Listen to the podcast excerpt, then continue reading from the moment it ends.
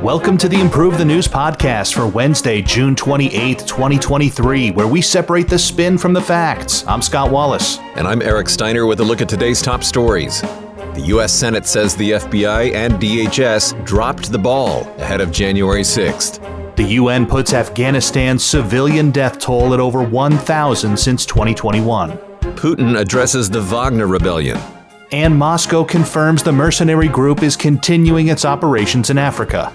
The Supreme Court denies state legislatures control over elections. Trump appears to discuss classified files on a publicized tape. Switzerland says it's a hotbed for Russian spies. Japan approves over the counter emergency contraceptives. The CDC sounds the alarm about malaria in Florida and Texas. And a report finds English cricket is rife with racism and sexism.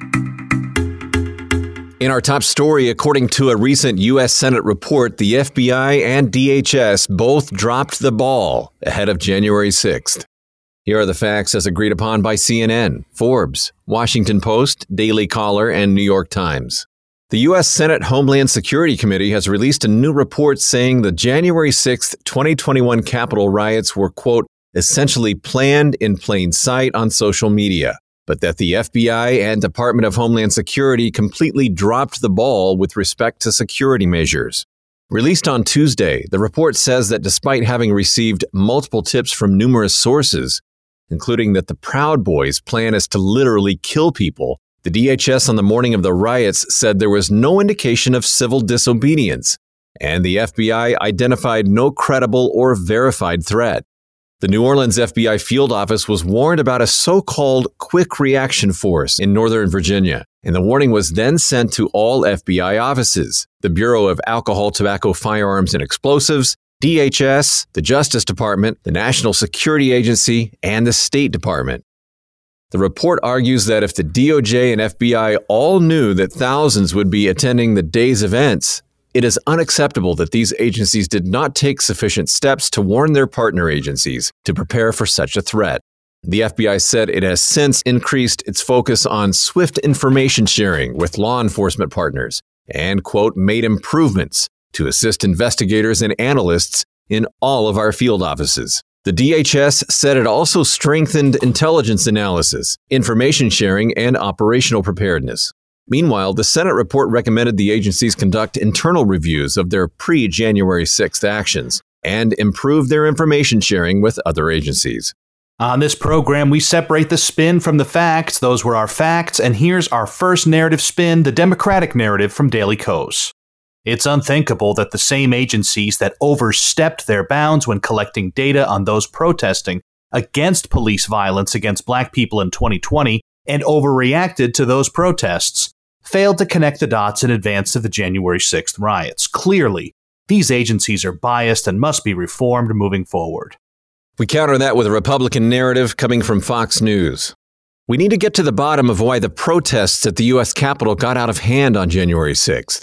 But the Democrat dominated House January 6th committee and now this Democrat authored Senate report are too partisan to be taken as gospel. There must be an investigation by an independent third party to make sure criticism lands in the right place and the American people learn the truth versus the hyper politicized Democratic narrative. Man, I think we're at the point now where no matter what the answer comes, even if it's from an independent party, if it's against what people agree with, they're going to say that that source is biased. It, this whole well is poisoned. They just need to cut their losses and move on. That's what I say. I, th- I think that would be best for kind of everybody. Like yeah. like the people involved on both sides, literally the people who were there at the protests. I mean, I'm so sorry that there were people that that's that were hurt and killed, and and I'm so sorry that all this has happened. It's I think everyone can agree this was a boondoggle, and yeah, let's let's stop embarrassing ourselves. Want to help us improve the news? Go to improvethenews.org slash pod and take our quick survey and tell us what you think. And now, back to the news. A report from the UN over 1,000 Afghan civilians were killed since the Taliban takeover. Here are the facts as agreed upon by Al Jazeera, the United Nations Assistance Mission in Afghanistan, The Independent, Fox News, and Voice of America.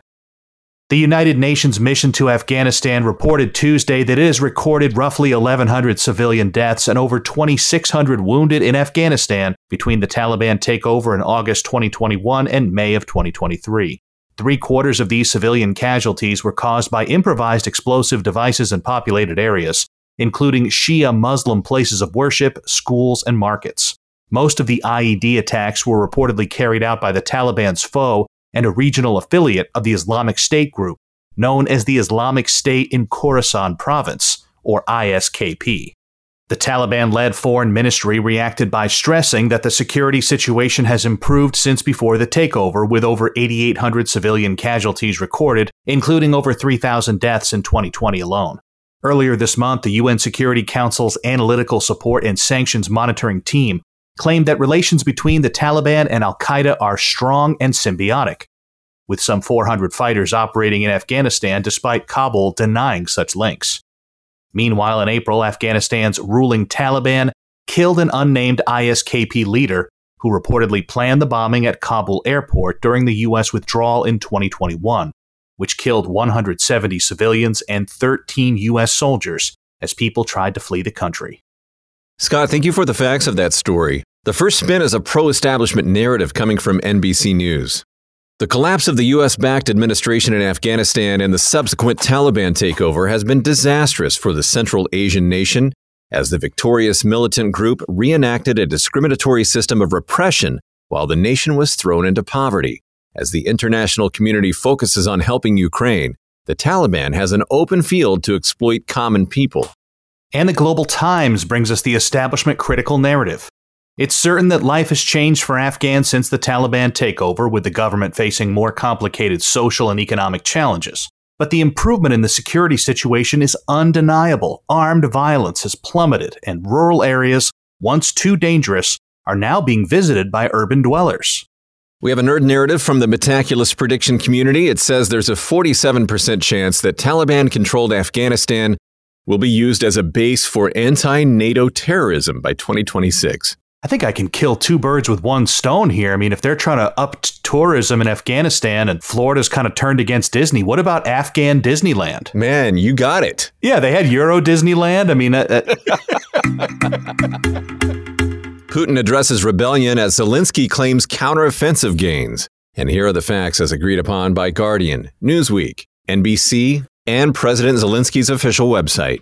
In an unscheduled TV address late on Monday, Russian President Vladimir Putin, reportedly visibly angry, made his first comments on the short lived rebellion launched by Wagner PMC since its conclusion on Saturday. Quote, any blackmail or way to bring confusion to Russia is doomed to failure, Putin said, adding, I made steps to avoid large scale bloodshed. Without mentioning Wagner founder Yevgeny Prigozhin by name, Putin said the organizers of the rebellion betrayed their country and their people, stating that this is what Russia's enemy wanted, so that in the end Russia would lose and our society would split, choke in bloody civil strife. Putin also paid tribute to the Russian pilots killed in the failed mutiny. Military bloggers suggested that as many as 13 were dead. Putin's address came hours after Prigozhin, now exiled in Belarus, also commented on the mutiny for the first time since Saturday. In the 11 minute voice memo released by his press service, Prigozhin defended the uprising, but said that his intention was never to topple Putin or the Russian government. Instead, he insisted, we marched as a demonstration of our protest. Prigozhin said the aim of the march was to avoid destruction of Wagner, he said his fighters were categorically opposed to the plans from Russia's defense ministry that seek to officially incorporate Wagner and all other mercenary groups into the Russian military by July 1, 2023.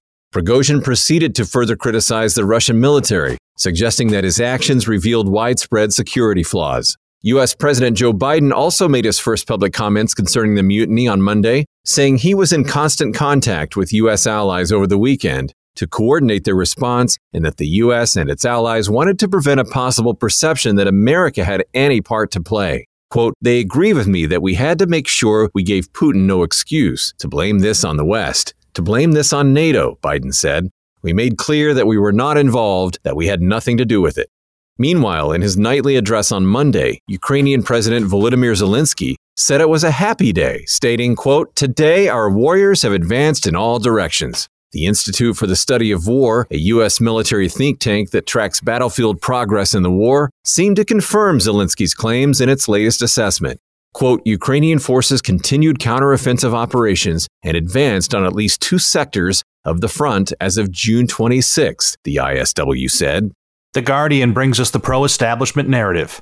Although this rebellion was short lived, the events of the past weekend have no doubt undermined Vladimir Putin's political authority in Moscow. His grip on power in the country has never been weaker, and the severe consequences of this rebellion are only starting to play out. The pro Russian narrative comes from TASS. This is a unique and crucial time for Russia. The nation is not only entangled in an all out war with the West, but faces a battle in terms of the economy and information, too.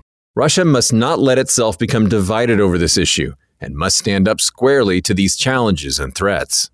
And the Metaculus prediction community brings us this nerd narrative. They say there's a 50% chance that Vladimir Putin will cease to hold the office of the president of Russia by September 2025. Scott, when are you going to call in your mercenary group? What, what, what was it? The the Bad Boys of Philly? That yeah, that's right. Well, the thing is, we pay bi-weekly, so they're already paid for the next two weeks. So oh, I, I mean, you. I don't, you know, I, the, that that those checks have already cleared, so I'm not calling anybody back for at least uh, 14 okay. days. Just, okay, just so we're clear. This mercenary thing goes two ways. If you don't pay them, they stop fighting. But you know, if you pay them, let's, you know. And more news from Russia. Sergei Lavrov says Wagner is continuing its Africa operations. Here are the facts as agreed upon by The Guardian, The Moscow Times, Al Arabiya, Euronews, Radio Free International, and Nation. Russian Foreign Minister Sergei Lavrov on Monday reassured that thousands of troops from the Russian mercenary group Wagner will maintain their missions in Africa, despite the armed uprising of Wagner forces in Russia over the weekend. This work, of course, will continue, Lavrov said referring in an interview with state broadcaster Russia Today, or RT, to Wagner personnel he said were operating as instructors in Mali and the Central African Republic, or CAR. The attempted Wagner rebellion under its leader Yevgeny Prigozhin will not affect the strategic relationship between Russia and its African allies, Lavrov emphasized, adding that the respective countries also have direct security deals with Moscow. The Russian chief diplomat said Wagner is doing a good job in Africa, and claimed Europe, notably France, abandoned Mali and the CAR, which turned to Moscow and Wagner for military instructors and to provide security for their leaders. Wagner reportedly maintains 5,000 troops on the African continent, primarily in the CAR and Mali, where they arrived in December 2021. Wagner personnel are also deployed in other African countries such as Libya, Mozambique, and Sudan, Meanwhile, the U.S. State Department on Monday renewed its warning to African countries against cooperating with Wagner, claiming this weekend's events confirmed Washington's position that the mercenaries bring only death and destruction to the countries in which they operate. Scott, thanks for laying out the facts. The first spin for this story is a pro Russian narrative, and it's coming from IndiaNarrative.com. While the collective West is alarmed that an increasing number of African countries are turning to Moscow and Wagner in search of stability, it is itself responsible for this shift. After all, it's the hypocritical West that's destabilizing Africa and fomenting conflict to get its hands on the continent's vast resources. The Ukraine war, in turn, is primarily a proxy war aimed at breaking Russia and then looting it. African nations are well aware of these realities, and in the new multipolar era, they are now siding with Moscow. And Politico brings us the anti Russia narrative. As part of Moscow's foreign policy, Wagner's mission is to back anti Western African governments in return for access to the country's vast natural resources. To expand Moscow's sphere of influence, Putin's mercenaries also rely on cyber warfare and don't shy away from human rights abuses. However, recent events in Russia should be a wake up call for all African rulers colluding with Moscow as they show how the violence and state fragility represented by Wagner and Russia, respectively, might ultimately signal their own downfall. And we have a nerd narrative coming from Metaculus prediction community. It says there's a 76% chance that Yevgeny Prigozhin will remain as the functional leader of the Wagner Group on June 30th, 2023. The Supreme Court rejects the independent state legislature theory. And here are the facts as agreed upon by MSNBC, PBS NewsHour, Washington Post, and Independent. In a 6 to 3 ruling in the case of Moore versus Harper, the Supreme Court has rejected the independent state legislature theory, which the North Carolina GOP argued granted state legislatures nearly unlimited control over elections. The court ruled that the North Carolina Supreme Court did not overstep its powers when it rejected a congressional districting plan as excessively partisan, with the state attempting to invoke the independent state legislature theory for the first time in a major court case. The majority found that the U.S. Constitution's election clause, quote, does not insulate state legislatures from state judicial review, rejecting the argument that only Congress could intervene in election law. Proponents of independent state legislature theory argue that since the Elections Clause stipulates that the times, places, and manner of elections shall be prescribed in each state by the legislature thereof, the legislative branch is the only organ empowered to regulate elections. The ruling affirms the precedent that the state election law is open to judicial review under state constitutions. In his majority opinion, Chief Justice John Roberts did note that state courts did not have the power to take part in election regulation, only judicial review. The three dissenting justices, Thomas, Alito, and Gorsuch, argued that the decision is moot due to subsequent actions from the North Carolina Supreme Court and should have been dismissed, also taking issue with the reasoning of Chief Justice Roberts in his opinion. Uh, it's not surprising we have some uh, left and right matching narratives on this story. The Democratic spin comes from Mother Jones. The American people can breathe a sigh of relief after SCOTUS rejected a legal theory that would have given a license for states to rig, reject, or outright steal elections, which is especially pertinent as the GOP refuses to rebuke former President Trump about the 2020 election. If the court had affirmed independent state legislature theory, it would have destroyed American democracy as we know it and given control of elections to partisan lawmakers without review or oversight. The Republican narrative comes from the Washington Examiner. There has been much hysteria surrounding the independent state legislature theory on the left, without realizing that states already have the power to rig elections if they so choose. If state lawmakers wished, they could replace presidential electors with those willing to give them a favorable result, which is something states rejected firmly when Trump made requests to do so. Nothing has changed, as it is still political convention, not heavy handed lawmaking that keeps our democracy in check. And we have another nerd narrative from Metaculus. This time they predict that there's a 10% chance a dispute, which determines the outcome of the 2024 presidential election, will be decided by the U.S. Supreme Court in 2024 or 2025. CNN releases a tape of Trump appearing to discuss secret documents. Here are the facts as agreed upon by Newsweek, Al Jazeera, Sky News, CBS, The Independent, and The Evening Standard.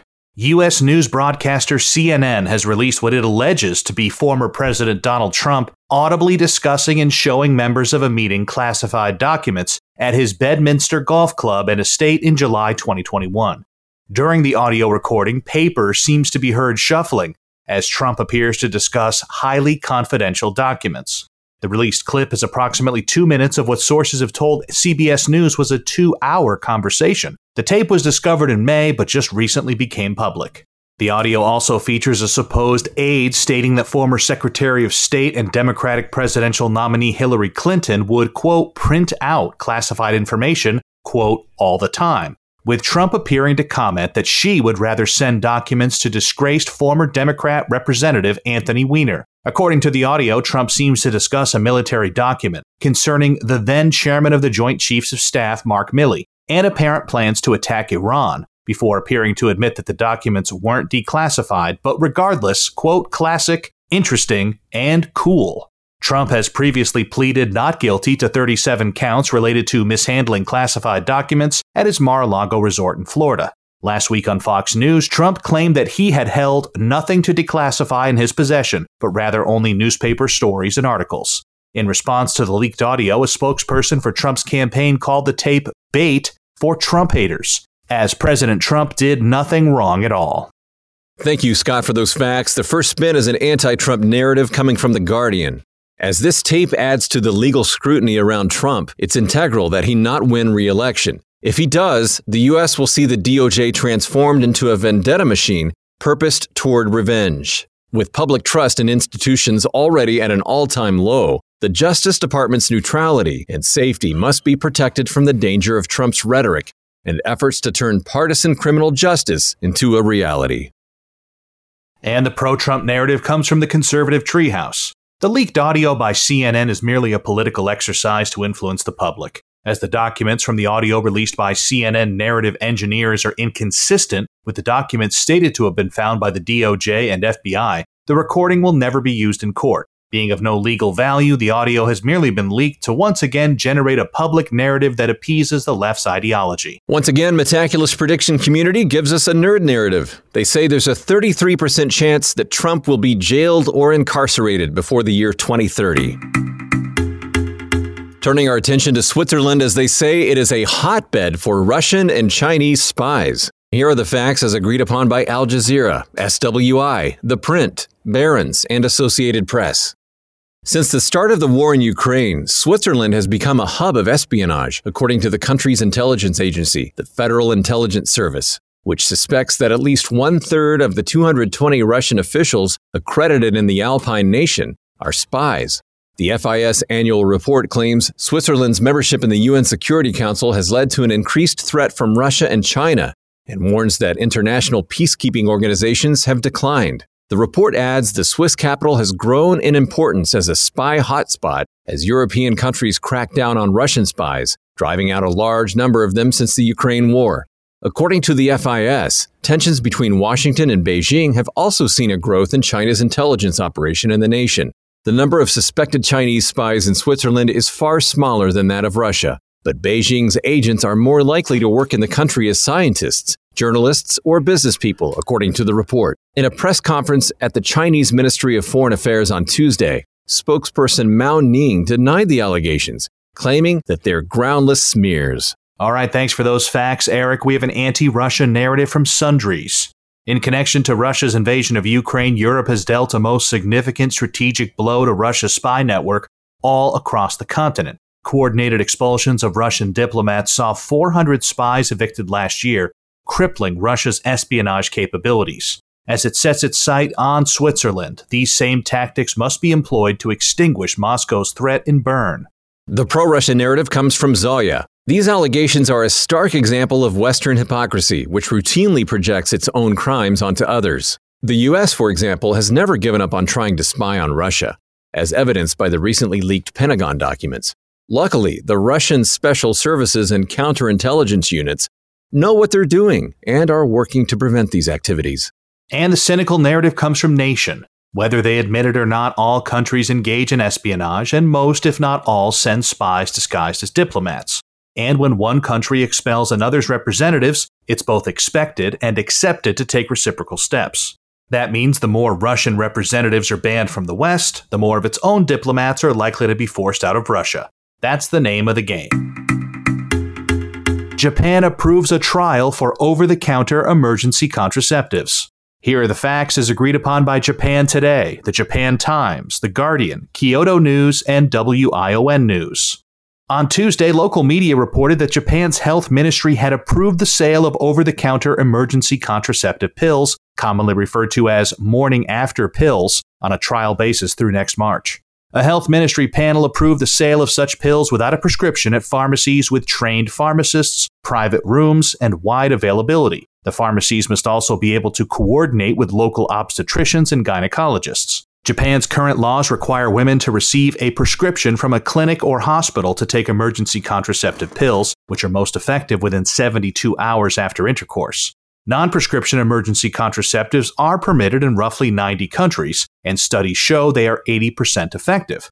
A few months ago, the health ministry solicited public feedback on the potential trial sale, receiving 46,312 comments, the majority of which were positive. Monday's approval comes amid a wave of sweeping changes to Japan's policy surrounding women's sexual and reproductive issues. Earlier this month, Parliament broadened the definition of rape while raising the age of consent. The move also comes just months after the abortion pill was approved in April, before which Japan only permitted surgical abortions in the first nine weeks of pregnancy. Thank you, Scott, for those facts. The first spin is a left narrative coming from Bloomberg. While a step in the right direction, Japan still lags far behind many countries as its male dominated society neglects women's issues. Japan's abortion laws have been far too restrictive, and it has a very problematic history when it comes to approving other contraceptives, like birth control. While the approval of non prescription emergency contraceptive pills is a positive development, much more work needs to be done to advance reproductive rights in Japan. And the right narrative spin comes from UCA News.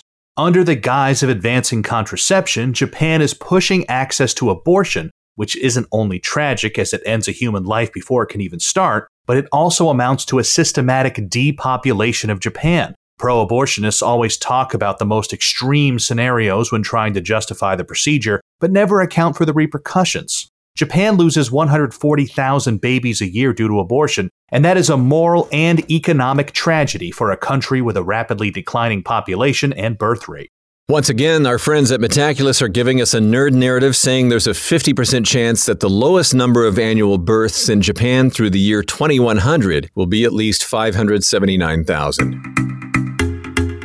The CDC warns of locally acquired malaria in Florida and Texas. Here are the facts as agreed upon by CBS, NPR Online News, NBC, Associated Press, Fox News, and Axios. On Monday, the U.S. Centers for Disease Control and Prevention sounded the alarm about malaria cases found in both Florida and Texas. The cases were identified as locally acquired, meaning the cases originated in the U.S. and had no links to foreign travel. The warning noted that the five cases detected between the two states are the first locally transmitted cases in the U.S. in two decades. Roughly 2,000 cases are diagnosed in the U.S. each year, but are mostly comprised of travelers returning from areas where the spread of malaria is common. Malaria is a disease that is spread by infected mosquitoes. While it's not transmitted from person to person, it can be spread from a mother to an unborn child during gestation or delivery. Often treatment allows for a full recovery, but the disease can be fatal. The CDC said that the five infected individuals are improving, but warned healthcare personnel in Florida and Texas to be on alert to the possibility of more cases of the infection and consider increasing their supply of the intravenous drug used for treatment.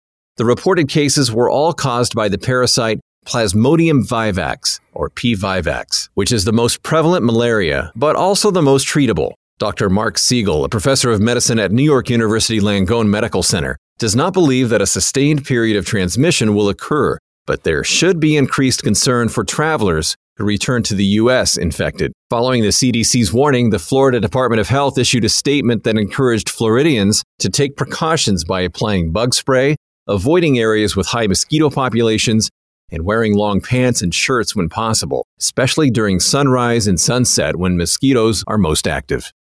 All right, thanks, Eric. The CDC brings us this pro establishment narrative. The U.S. takes the fight against mosquito borne illness seriously. Through the CDC, the U.S. has partnered with universities through the Vector Borne Disease Regional Centers of Excellence to research and develop innovative solutions for the control and prevention of vector transmitted diseases. The centers continue to play a role in preventing and responding to outbreaks using those solutions across the country. The establishment critical narrative is coming from the Southern Medical Association. There's also a political reason why the U.S. has seen an uptick in previously eradicated diseases. Unlike their law abiding counterparts, illegal immigrants cross the border without being screened for dangerous diseases like tuberculosis, leprosy, polio, cholera, diphtheria, and smallpox, among others. As shown by decades of no alarming upticks, the government obviously knows how to keep these illnesses out, and that solution is stopping illegal immigration. And narrative C comes from Stat News. In 2020, the CDC reported 17 different vector borne illnesses and nine pathogens new to the U.S. since 2004. The West Nile virus outbreak of 2021 in Arizona proved that the U.S. is unprepared for such events and has its experts very concerned. As climate change has accelerated, it's shifted the environments conducive to the mosquito borne illness to new areas of the globe. Not only is the government woefully unprepared, but so are medical professionals and healthcare facilities. Our final story racism and sexism is rife in English cricket. Here are the facts as agreed upon by Al Jazeera, The Guardian, Sky Sports, CNN, and BBC News. An extensive report by the Independent Commission for Equity in Cricket, or ICEC, published Tuesday, has found that racism, sexism, elitism, and class based discrimination are widespread and deep rooted in English cricket. The 317 page report claims racism is entrenched in the English game, while women and women's teams are frequently demeaned, stereotyped, and treated as second class. Based on the evidence provided by over 4,000 players, coaches, administrators, and fans over two and a half years, the ICEC report claims that the current complaint system is confusing, overtly defensive, and not fit for purpose. According to the ICEC, which made 44 recommendations, 87% of respondents of Pakistani and Bangladeshi heritage, 82% of Indian origin, and 75% of all black respondents admitted experiencing racism in the past five years of playing cricket. Additionally, the report alleges English cricket follows an elitist and exclusionary mentality due to its private school and old boys networks. So much so that children hailing from state schools or lower class backgrounds are often called peasants. Meanwhile, the English and Wales Cricket Board, or ECB chair Richard Thompson, issued a public apology and said the findings would be used, quote, to reset cricket.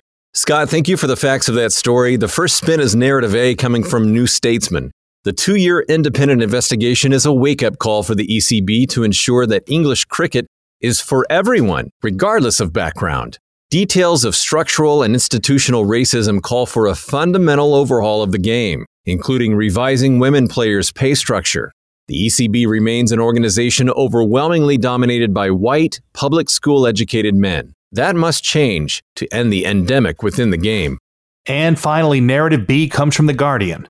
The fact that the ECB opened itself to independent scrutiny speaks volumes about its commitment to celebrating diversity on all fronts. However, implementing specific recommendations like equal pay for women's players may prove economically challenging.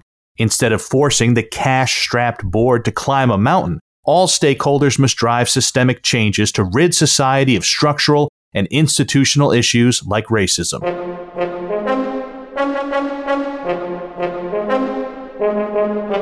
Thanks for listening to the Improve the News podcast for Wednesday, June 28th, 2023. Each day, we use machine learning to read about 5,000 articles from about 100 newspapers and figure out which ones are about the same stories. For each major story, our editorial team then extracts both the key facts that all articles agree on and the key narratives where the articles differ. For more information on Improve the News, please visit our website, improvethenews.org. You can also download the Improve the News app on the Apple App Store or Google Play. For Scott Wallace, I'm Eric Steiner inviting you to join us next time on Improve the News.